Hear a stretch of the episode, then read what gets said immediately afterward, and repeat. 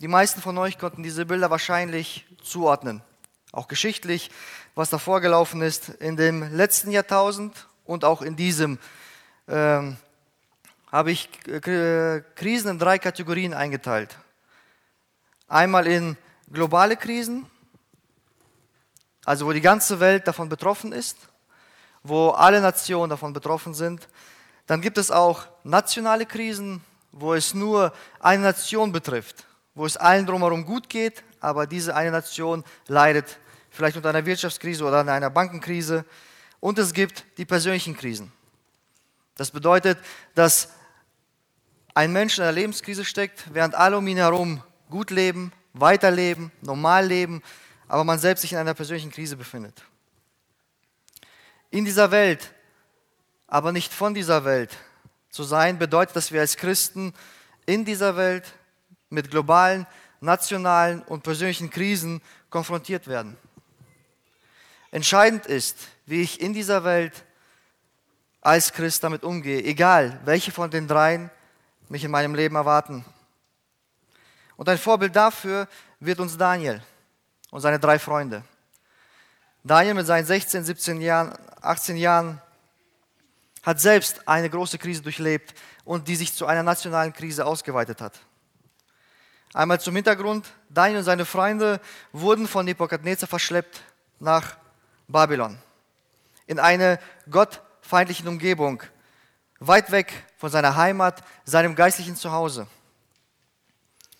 Er ist in dieser Welt, er ist in Babylon, aber er ist nicht von dieser Welt. Treffen er und seine drei Freunde in jungen Jahren eine Entscheidung, die ihr ganzes Leben beeinflusst. Eine Entscheidung in ihrem Herzen. Und diese Entscheidung beeinflusst ihr ganzes Handeln, beeinflusst ihr Handeln in Krisenzeiten. Und sie tun das, was Gott von ihnen verlangt in einer Zeit der Krise. Es sind 49 Verse. Ich werde diese 49 Verse euch zuliebe nicht vorlesen, weil es sonst den Rahmen sprengen würde. Ich werde versuchen, sie so wiederzugeben und nur einzelne Passagen rausnehmen und äh, vorlesen. Es geht um Daniel Kapitel 2, Vers 1 bis 49. Ich werde es auch nicht wagen, irgendwelche Voraussagen zu machen. Das ist nicht mein Gebiet. Ja, da ist viel Prophezeiung dahinter. Einiges ist offensichtlich, einiges muss man, sage ich mal, sich heraussuchen. Deswegen, darauf werde ich nicht eingehen. Schauen wir uns aber die ersten zehn, Kapitel, äh, zehn Verse an. Es geht diesmal, beginnt es mit dem König selbst, mit Nebukadnezar. Er ist ein Mann, aber nicht wie jeder andere. Er ist ein König. Er ist ein Gewaltherrscher, ein Tyrann mit großen Wünschen und noch größeren Plänen. Und das dürften alle Völker um ihn herum äh, spüren. Denn er expandiert und erobert ein Land nach dem anderen, um sein großes Babylon noch größer und mächtiger zu machen. Und es ging ihm genauso wie den meisten mächtigen Männern in der Geschichte. Sein Machthunger hat Konsequenzen. Es ist das eine, immer größer und mächtiger zu werden, das alles zu halten, nicht wieder zu verlieren, ist das andere. Darum saß dieser große Gewaltherrscher an auf seinem Bett und dachte darüber nach. Vers 29, wo Daniel zu ihm sagt, du, o König, dachtest auf deinem Bett, was dereinst geschehen würde. Seine Macht bereitete ihm schlaflose Nächte. Was wird aus meinem Königreich? Wird es von kurzer oder wird es ewig überdauern? Kann ich es halten oder wird es mir entrissen? Und es verfolgt ihn bis in seine Träume. Man sagt ja, wenn man tags intensiv über etwas nachdenkt, wirkt sich das ja oft auf seine Träume aus. Aber nicht in diesem Fall. Der Ursprung seines Traumes war göttliche Natur. Und er war so furchtbar für ihn, er war so furchteinflößend für ihn, dass der König sich sicher war, dass er diesen nicht einfach als einen Albtraum abtun könnte. Dieser Traum muss, muss eine größere Bedeutung haben. Nur er ahnte noch nicht, wie groß. Aber als ein so mächtiger Mann kann man sich ja selbst helfen. Man hat ja nicht ohne Grund einen Haufen Berater um sich herum, die Experten auf diesem Gebiet sind. die einem bei seiner persönlichen Krise, in der er steckt, helfen können.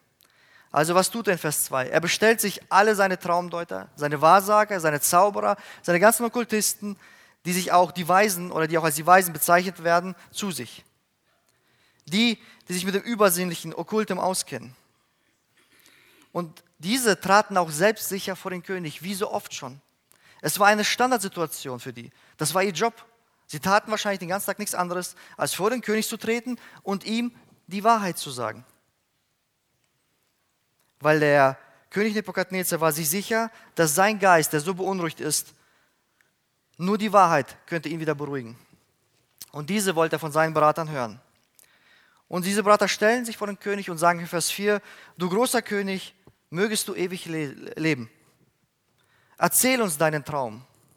Und wir werden dir sagen, was du hören willst. Nee, wir meinen, was die Wahrheit ist. Aber diesmal ändert sich etwas. Etwas hat sich verändert und das haben die Experten jetzt gemerkt, wo sie vor ihm stehen. Er lässt sich nicht auf dieses typische Spielchen wie sonst ein. Diesmal ist ihm die Wahrheit viel zu wichtig, als dass sie ihm wie sonst sie ihm nur das sagen, was er hören will. Sie müssen ihm diesmal den Traum nennen, bevor sie ihn deuten und ihnen werden zwei Szenarien vom König vorgestellt.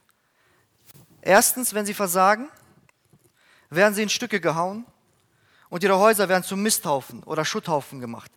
Das bedeutet, ich werde nicht nur dich in Stücke hacken, ich werde auch deine Frau und deine Kinder in Stücke hacken und ich werde dein Haus dem Erdboden gleich machen, wenn ihr mir diesen Traum nicht nennen werdet. Aber es gibt doch etwas Positives.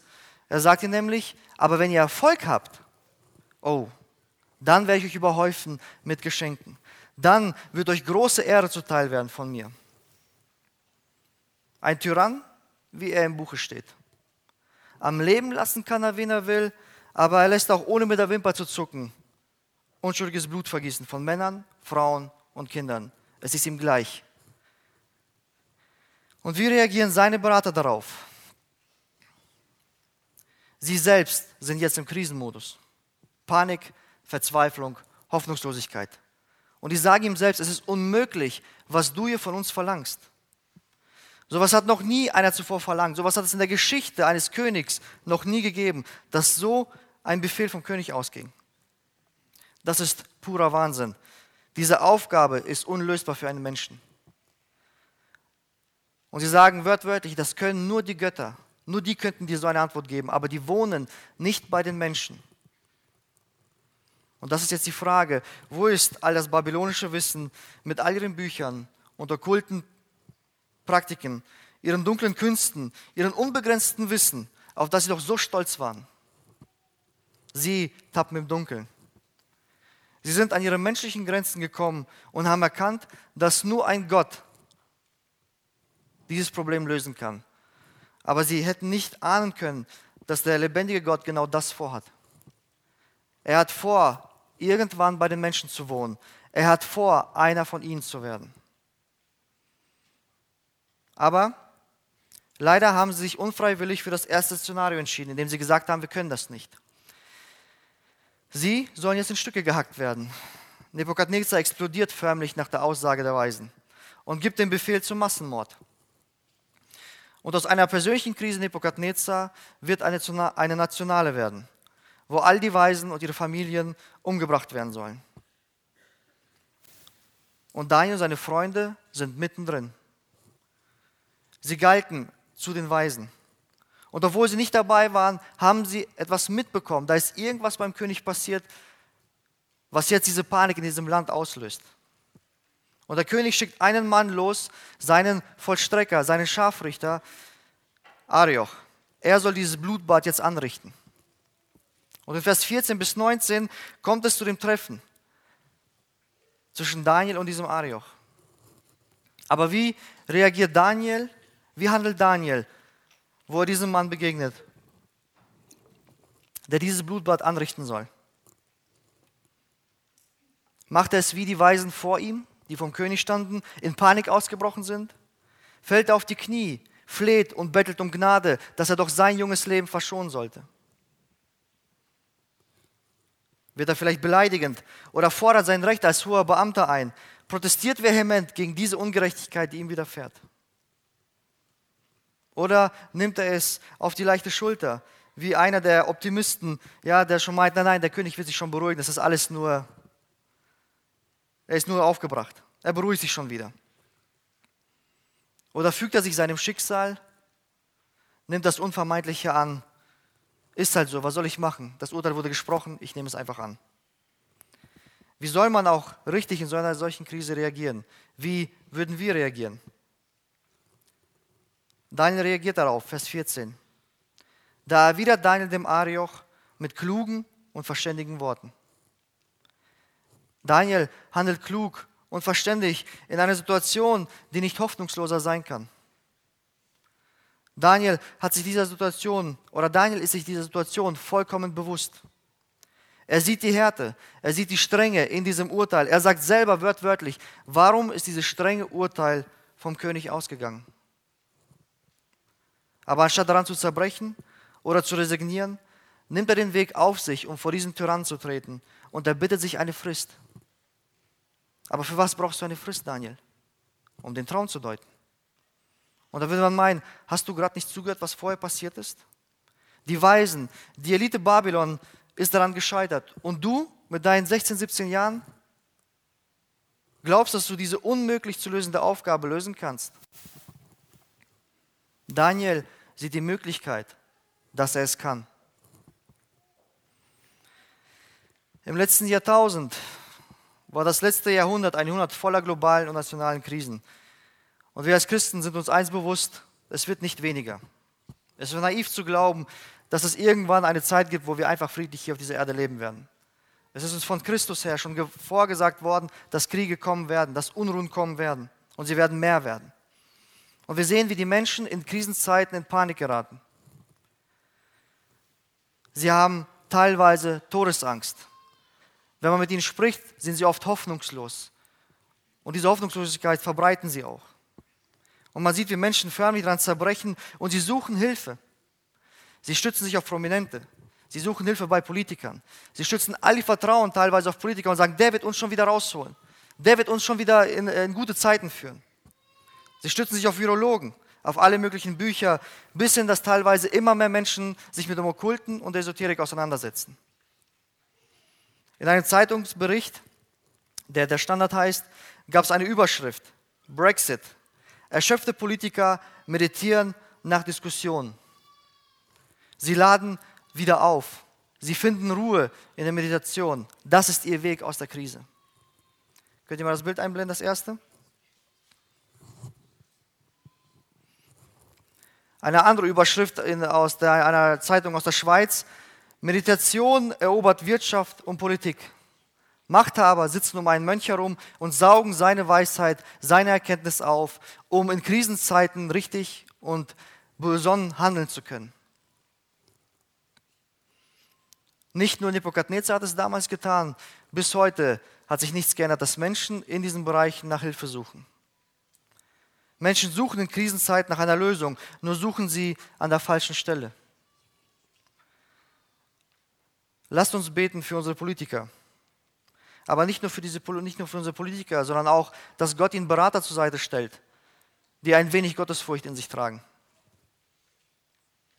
Wie gehen wir als Gemeinde, als Christen mit Krisen um?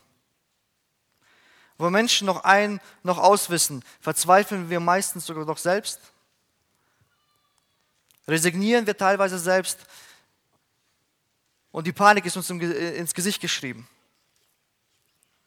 Polarisieren wir, hetzen wir auf, als Christen machen selber Unruhe und verbreiten Angst.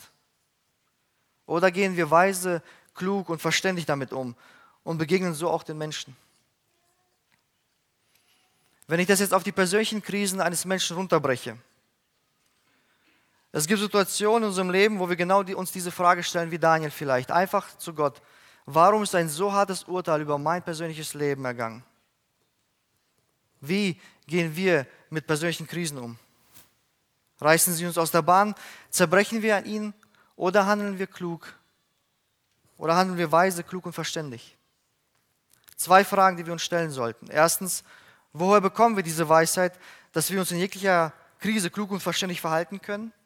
Und zweitens, warum geraten wir als Menschen und auch als Christen in Krisensituationen? Auf die zwei Fragen bekommen wir eine Antwort, eine, nicht die absolute Antwort, aber eine der Antworten im weiteren Verlauf des zweiten Kapitels.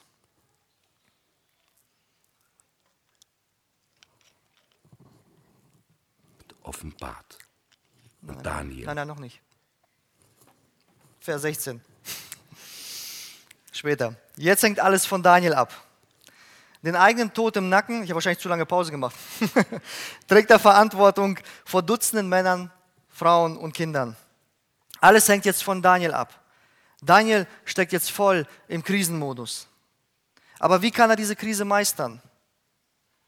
Er bricht doch unter dieser enormen Last zusammen. Im Eifer des Gefechts zu viel versprochen und nur wenig kann ich davon halten. Oder er nimmt sich die Bibliothek Babylons vor. All ihre Weisheiten, all ihre Erkenntnis, in der er jahrelang unterrichtet wurde. Wo die Weisen von Babylon versagt haben, könnte ich die Lösung finden.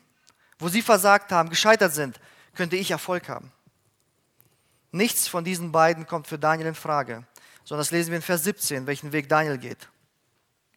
Darauf, darauf zog sich Daniel in sein Haus zurück und teilte die Sache seinen Gefährten mit. Hanania, Misael und Azaria. Seine erste Reaktion darauf ist sofort, die aufzusuchen, die seinesgleichen waren.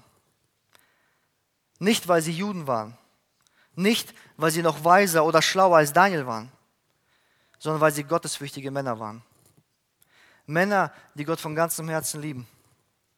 Männer, die Gott mehr fürchten als das Feuer. Männer, die ihr Herz behüten.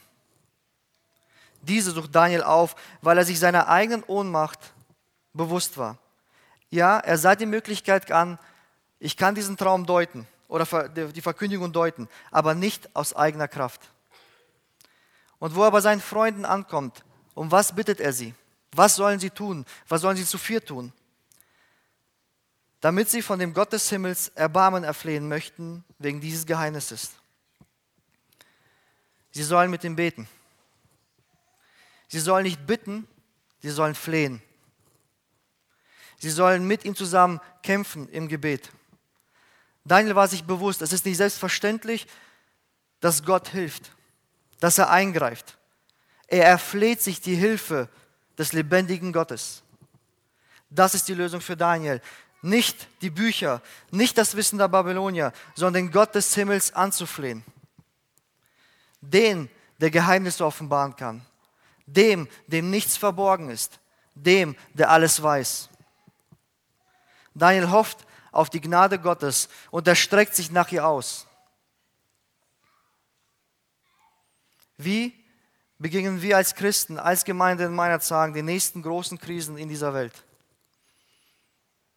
Die Lösung werden wir nicht in Büchern finden. Die absolute Lösung werden uns nicht Doktoren, Virologen, Politiker oder sonst jemand bereithalten. Sie sind Menschen und sie werden in großen Krisen auch an ihre Grenzen kommen. Es ist allein der lebendige Gott, der, der uns in hoffnungslosen Situationen, wo alles hoffnungslos erscheint, uns Weisheit schenkt, dass wir als Christen klug, weise und verständig uns verhalten werden und reden werden. Aber das wird nur gehen, wenn wir als Gemeinde eine betende, eine flehende Gemeinde sein werden. Ist das das Erste, was mir einfällt, wenn ich höre, dass sich etwas anbahnt in dieser Welt? Die Gebetsstunde sollte eine der wichtigsten Gottesdienste sein für uns. Sie sollte die meist besuchte sein, weil diese Welt mehr denn je Gebet braucht, da sie mittlerweile im Dauerkrisenmodus ist. Aber ich muss selber eingestehen, dass es nicht für mich die wichtigste, nicht der wichtigste Gottesdienst ist. Das ist dieser Gottesdienst, den ich am schnellsten absage, den ich am meisten nach hinten verschiebe. Ist in meiner persönlichen Lebenskrise das Gebet vor allen anderen Möglichkeiten die erste, die ich wähle? Setze ich mein ganzes Vertrauen in das Gebet und somit in Gottes Handeln und sein Wirken in meinem Leben? Erkenne ich meine eigenen Grenzen, meine eigene Schwäche an und begebe mich komplett mit allem, was ich habe, in die Abhängigkeit Gottes? Mit welcher Einstellung gehe ich ins Gebet? Erachte ich es als selbstverständlich oder bin ich mir bewusst, dass es Gottes Erbarmen ist mit mir, wenn er mir in meiner Krise beisteht? In meinem eigenen Leben und das Leben anderer habe ich beobachten dürfen, dass wenn Menschen an einen bestimmten Punkt kommen, wo ihrer Meinung nach alles zusammenbricht, sie in einer Lebenskrise stecken, sie sich machtlos fühlen, wo ihnen kein Arzt, niemand anders helfen kann, dann beten sie. Dann betet man selbst, so wie man noch nie in seinem Leben gebetet hat. Dann fleht man zu Gott und es fließt nicht selten Tränen. Und dann fängt man die aufzusuchen, wo man sich sicher ist, dass auch sie mit einem beten werden. Dass auch man die aufsucht, die mit einem zusammen flehen zu Gott, dass er Erbarmen hat mit meinem Leben. Lasst uns sein wie Daniel, der seine Hoffnung nur auf den Herrn setzt und betet. Lasst uns solche Freunde sein. Lasst uns solche Ehefrauen, Ehemänner, Geschwister sein, die nicht nur aus einer Floskel heraus sagen, ich bete mit dir, sondern solche, die wirklich beten und flehen zu Gott. Lasst uns nach Jakobus um echte Weisheit bitten, dass wir uns klug und verständlich verhalten in Situationen, in Lebenskrisen und so handeln, wie Gott es von uns fordert. Was tut Gott? Er hört das Gebet von Daniel und seinen Freunden. Er zeigt einen Ausweg aus der Krise. Vers 19. Hierauf wurde dem Daniel in einem Gesicht bei Nacht das Geheimnis geoffenbart. Da pries Daniel den Gott des Himmels, mehr nicht. Was Gott ihm genau gesagt hat, erwähnt er hier nicht. Er, das kommt nämlich erst später. Was folgt, ist in äh, Daniels Leben pure Anbetung. Und wenn wir nicht wissen, wie wir anbeten sollen, für die nächste Gebetsnacht, hier ein Beispiel aus Vers 20. Offenbart. Und Daniel lobte den Gott des Himmels, fing an und sprach, Gelobet sei der Name Gottes von Ewigkeit zu Ewigkeit, denn ihm gehören Weisheit und Stärke. Er ändert Zeit und Stunde. Er setzt Könige ab und setzt Könige ein. Er gibt den Weisen ihre Weisheit und den Verständigen ihren Verstand. Er offenbart, was tief und verborgen ist. Er weiß, was in der Finsternis liegt, denn bei ihm ist lauter Licht. Ich danke dir und lobe dich, Gott meiner Väter, dass du mir Weisheit und Stärke verliehen und jetzt offenbart hast, was wir von dir erbeten haben. Denn du hast uns des Königs Sache offenbart. Gottes Hilfe in der Krise führt zur Anbetung des Gläubigen. Gott offenbart sich Daniel. Wenn Daniel bis dahin vielleicht noch Zweifel hatte, dass, das, dass sein Aussehen trotz Gemüses trotz Gemüse es nur ein Zufall oder Glück war, erkannte er, dass Gott nie weg war. Er war hier in Babylon mit ihm zusammen. Und Gott ist es, der ihm Weisheit und Kraft schenkt, um diese Krise zu meistern. Und Daniel ist hin und weg von diesem großen Gott. Ein kleiner Junge fragte mal seinen Vater, wie groß ist Gott? Der Vater antwortete erstmal nicht richtete den Blick zum Himmel, sah ein Flugzeug und fragte seinen Sohn, wie groß ist dieses Flugzeug? Der Kleine antwortete ohne zu zögern, sehr klein, Papa, kaum zu sehen. Einige Wochen später besuchte er mit seinem Sohn den Frankfurter Flughafen. Während sie auf der Besucherterrasse so standen und die geparkten Flugzeuge anschauten, näherte sich eine Airbus A380. Da fragte der Vater seinen Sohn, und jetzt? Wie groß ist es jetzt? Fasziniert antwortet der Kleine, es ist riesig, Papa. Man könnte es nie übersehen. Daraufhin sagte der Vater, so ist Gott. Seine Größe ist abhängig von dem Abstand, den du zu ihm hältst. Je näher du ihm bist, desto größer wird Gott in deinem Leben sein. Daniel war ganz nah an Gott dran und er war groß in den Augen Daniels. Daniel, habe ich David gesagt? Ich meine Daniel. Daniel sah seine Souveränität, er sah seine Allmacht, er sah seine Gnade. Das alles erfährt Daniel jetzt hautnah. Deswegen bestätigt er das, was auch schon wir in Hiob Kapitel 12, Vers 18 lesen. Die Herrschaft der Könige löst er auf und schlingt eine Fessel um ihre Lenden. Hiob 12, 23. Er macht Völker groß und er vernichtet sie. Er breitet, die, er breitet die Völker weit aus und er führt sie weg. Zu erfahren, dass Gott alles in seiner Hand hält, dass Gott Macht hat über jede Krise. Für Gott ist keine Krise zu groß.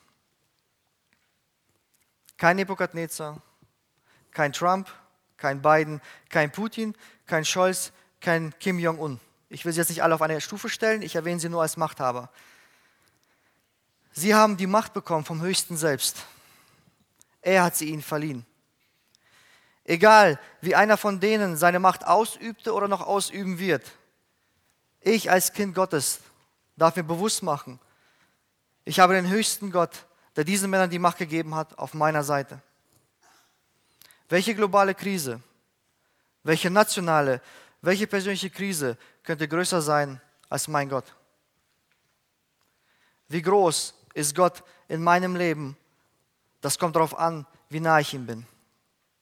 Lasst uns diesem Gott näher kommen, uns nach seiner Nähe sehen, damit wir erkennen, wie groß unser Gott wirklich ist. Und dann bin ich überzeugt, wird es unweigerlich zur Anbetung und zum Lob Gottes kommen. Dann werden wir anbeten und dann werden wir loben können. Gott will groß in meinem Leben sein. Lässt sich mich darauf ein? Lässt du dich darauf ein? Was macht Daniel mit diesem Wissen? Mit diesem Wissen, mit dieser lebensrettenden Botschaft? Natürlich macht er sich auf zum König. Und sein Leben und das seiner drei Freunde zu retten. Und die sogenannten Babylonier, die können zusehen. Nein, so handelt Daniel nicht.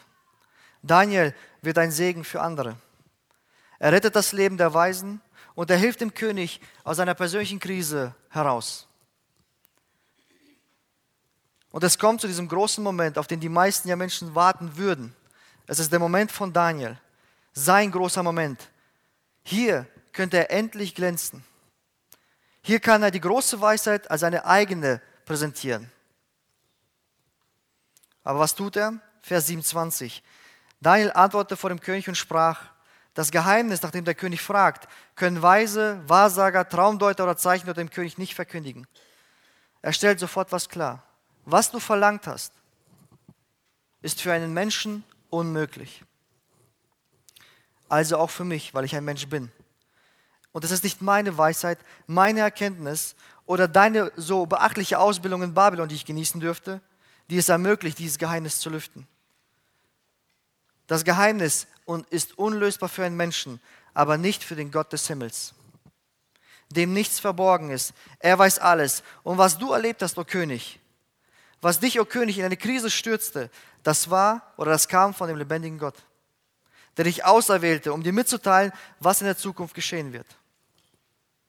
Und dieser Gott war es, der mir Einsicht gegeben hat. Dieser Gott hat mir Erkenntnis gegeben. Dieser Gott hilft mir aus der Krise heraus. Und Daniel kennt seinen Platz vor Gott. In vollster Demut stellt er sich zurück und tut, äh, gibt Gott die Ehre. Suche ich die Ehre Gottes auch in Krisenzeiten. Als Gemeinde. Dass wir es geschafft haben, im ganzen Lockdown das Gemeindeleben aufrechtzuerhalten. Neue Möglichkeiten entwickelt haben, trotz Corona-Krise Gemeinschaft haben zu können und sogar dadurch Menschen mit unserer Gemeinde zum ersten Mal in Kontakt gekommen sind. Wo Lieder, Kindergeschichten, Bibelstunden umstrukturiert wurden, umgestellt wurden, so dass sie ausgestrahlt werden konnten. Und Gemeinde und Menschen drumherum ja nur gestaunt haben und vielleicht wirklich zu uns gesprochen haben, boah, wie schnell und professionell ihr das hinbekommen habt. Was war unsere Antwort? Ja, alles eine Frage der Organisation. Haben halt gute Talente, sind als Gemeinde super aufgestellt. Und haben uns als Gemeinde zurückgestellt und haben gesagt, allein Gott sei die Ehre, dass er uns dazu befähigt hat. Wenn man in persönliche Krisen gerät, ganz am Boden liegt und da immer so die Nähe Gottes sucht und weiß, nur Gott kann mir helfen, dann kommen wir aus der Krise heraus. Und Menschen kommen zu uns, Christen wie nicht Christen, und die sagen, boah, Wahnsinn, wie du das überstanden hast. Du, warst so, du warst, stand, standest immer aufrecht, die hat man nicht angesehen, in was für einer Lebenskrise du steckst. Wie haben wir darauf reagiert? Schulterklopfen? Oder haben wir uns zurückgenommen und haben nach Psalm 115.1 gesagt, nicht uns, Herr, nicht uns, sondern deinen Namen gib Ehre, um deiner Gnade und Treue willen. Gott hat es allein in meiner Krise möglich gemacht, dass ich sie meistern konnte. Ihm allein gebührt die Ehre, nicht mir. Gott lässt Krisen in unserem Leben zu, damit er sich in unserem Leben verherrlichen kann. Lasse ich es zu. Es kommt zur Verkündigung des Traumes und seiner Deutung.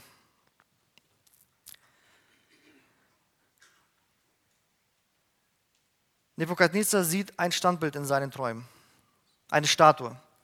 Sie ist aufgeteilt in verschiedene Kategorien, also Oberkörper, Unterkörper, Mittelteil, äh, Füße, Beine, alles, was dazugehört, in verschiedenen Materialien. Und diese Materialien repräsentieren auch die Reiche, die kommen werden. Es ist Gold, Silber, Erz, Eisen, Füße und äh, Eisen, Füße aus Eisen und Ton, die einst Nebukadnezar zeigen sollen. Dein Königreich ja, ist der Oberkörper sozusagen, das, was aus Gold ist. Es ist das erhabenste Reich. Ein solches wird es von Menschenhand nicht nochmal geben. Aber egal wie groß dein Reich ist, egal wie erhaben und wertvoll und wie reich du bist, für wie mächtig du dich jetzt im Moment hältst, es ist dir gegeben und du kannst es nicht festhalten. Es wird nicht ewig bestehen. Und nach dir werden genauso Reiche kommen. Nicht so erhaben, nicht so groß wie deine. Auch sie werden unterdrücken, Gewalt ausüben, Terror verbreiten, aber auch sie werden nicht bestehen. Ihnen sind Grenzen gesetzt. Sie alle haben ihre Zeit von Gott erhalten. Er hat ihnen Grenzen gesetzt. Sie haben die Erlaubnis, vom Höchsten erhalten, zu regieren, zu erobern, etwas aufzubauen, sich zu vergrößern. Aber es wird begrenzt von Gott. Und weil es von Menschenhand erbaut wird, hat es keinen Ewigkeitsbestand, wird es nicht ewig halten. Aber hier hört der Traum nicht auf, Gott sei Dank. Denn noch etwas passiert in diesem Traum. Etwas außerhalb dieser Königreiche, dieses Standbildes. Vers 34. Du sahst zu, bis sich ein Stein losriss ohne Zutun von Menschenhänden und das Bild, also die Statue, an seinen Füßen traf, die aus Eisen und Ton waren und sie zermalmte. Vers 35. Da wurden Eisen, Ton, Erz, Silber und Gold miteinander zermalmt. Und sie wurden wie Spreu auf der Sommertennen, auf der Sommertennen und der Wind verwehte sie sodass keine Spur mehr von ihnen zu finden war. Ein Stein löst sich. Kein Fels oder ein halber Berg, ein einfacher Stein. Ohne dass ein Mensch daran beteiligt war. Und dieser riss sich los, traf das Standbild an den Füßen und er zerlegte es in Staub und Asche. So fein, so klein, dass der Wind es verwehte. Und aus diesem Stein wird ein gewaltiger Berg, der die ganze Erde erfüllte. Gott verkündigt Nebukadnezar durch Daniel das Evangelium seines Sohnes. Vers 44. Aber in den Tagen jener Könige wird der Gott des Himmels ein Königreich aufrichten, das in Ewigkeit nicht untergehen wird. Und sein Reich wird keinem anderen Volk überlassen werden. Es wird all jene Königreiche zermalmen und ihnen ein Ende machen. Er selbst aber wird in Ewigkeit bestehen. Dieser Stein ist Jesus Christus. Sein erstes Kommen war unscheinbar, klein, verletzlich bedürftig. Aber die Botschaft, die er verkündigte, verbreitete sich um die ganze Welt bis heute. Gott wurde Mensch in Jesus Christus. Er wurde arm um Willen. Er wurde am Kreuz zur Sünde gemacht. Er starb für unsere Schuld. Und trotz dieser Botschaft, die um die ganze Welt bis heute geht, sind die Weltreiche ja immer noch da. Noch immer regieren die Menschen. Noch immer ist Terror, Gewalt und Krisen Standardsituation. Wo ist diese ewige Herrschaft Jesu? Wo ist dieses ewige Reich? Es hat etwas Großes begonnen mit dem ersten Kommen Jesu, das eine Vollendung im zweiten Kommen erreicht. Und Daniel Kapitel 2, Vers 44 macht klar, Jesus kommt. Macht euch keine Sorgen, er kommt mit einer unaufhaltsamen, gewaltigen Macht und nichts kann ihn aufhalten. Weder Tod noch Leben, weder Engel noch Fürstentümer noch Gewalten, weder Gegenwärtiges noch Zukünftiges, weder Hohes noch Tiefes, noch irgendein anderes Geschöpf wird Jesus Christus, Jesus Christus und sein Kommen aufhalten können. Und bei seinem zweiten Kommen werden sich alle Knie beugen. Er wird Babylon, diese Welt, in seine atomaren Bestandteile zerlegen. Es wird nichts mehr, es wird nichts mehr übrig sein. Aber er bleibt in Ewigkeit. Offenbarung Kapitel 12, Vers 15. Nun blies der siebte Engel seine Posaune. Daraufhin erklang im Himmel ein mächtiger, vielstimmiger Jubelgesang. Jetzt gehört die Herrschaft über die Welt endgültig unserem Herrn und dem, der als König eingesetzt hat, Christus. Ja, unser Herr wird für immer und ewig regieren. Und ich finde es genial, wie Daniel seine Deutung und Verkündigung einfach beendet mit Vers 45. Und der Traum ist zuverlässig. Seine Deutung steht fest. Ohne jeden Zweifel, mit vollster Überzeugung, mit absoluter Sicherheit, aus vollstem Glauben sagt er zum König, da ist nichts dran zu rütteln.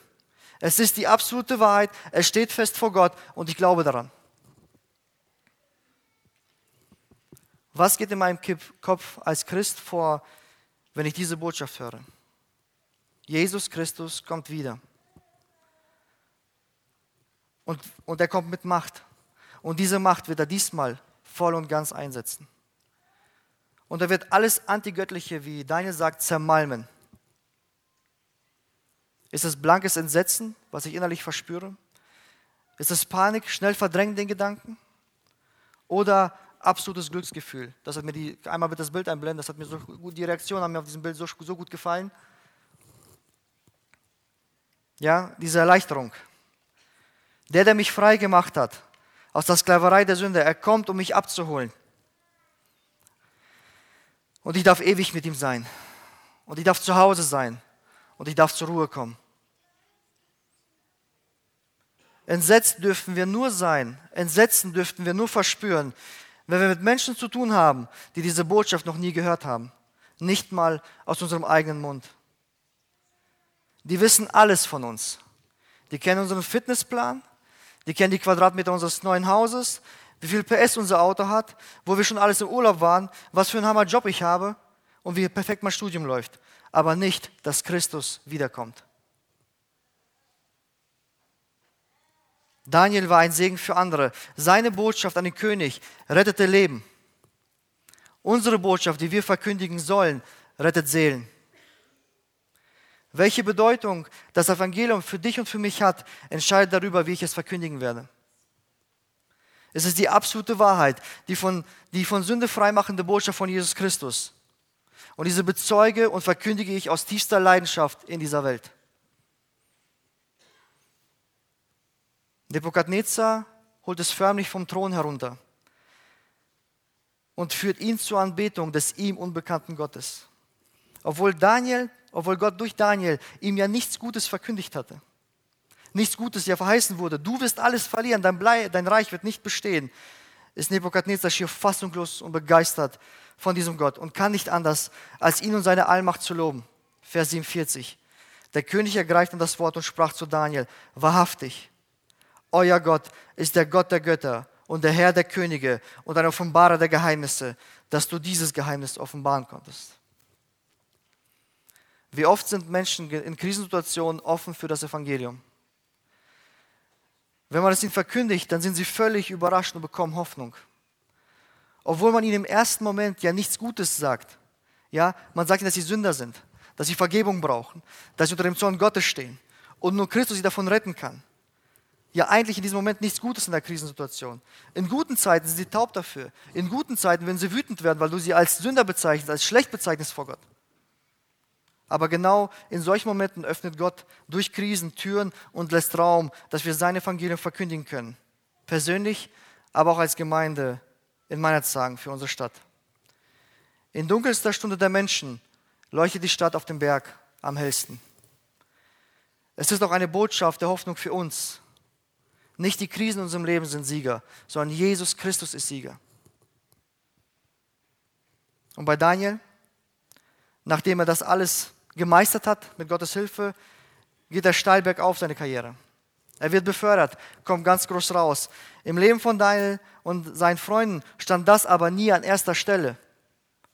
Das war nicht der Grund, warum Daniel praktisch gesehen das von Gott äh, erfleht hat. Sondern in Daniel und seinem Leben seiner Freunde stand die Ehre Gottes immer im Vordergrund. Und je mehr Gott sie segnete materiell, je mehr ihn, er ihnen gab, desto mehr fordert er von ihnen. Und sie waren bereit zu geben, egal was es kostet. Egal wie gut es uns geht in dieser Welt, es ist von Gott gegeben, aber nie zum Selbstzweck. In allem steht Gottes Ehre im Vordergrund. Er will den Lob, er will den Dank. Und was verherrlicht unseren Gott mehr, als wenn wir das Evangelium seines Sohnes leben und verkündigen? Das ist die Antwort auf die zweite Frage, warum wir in Krisen geraten. Seine Ehre. Er will unsere Anbetung. Er will unseren Lob und Dank. Und er will, dass wir die Botschaft seines Sohnes verkündigen. Wie groß ist Gott in deinem und meinem Leben?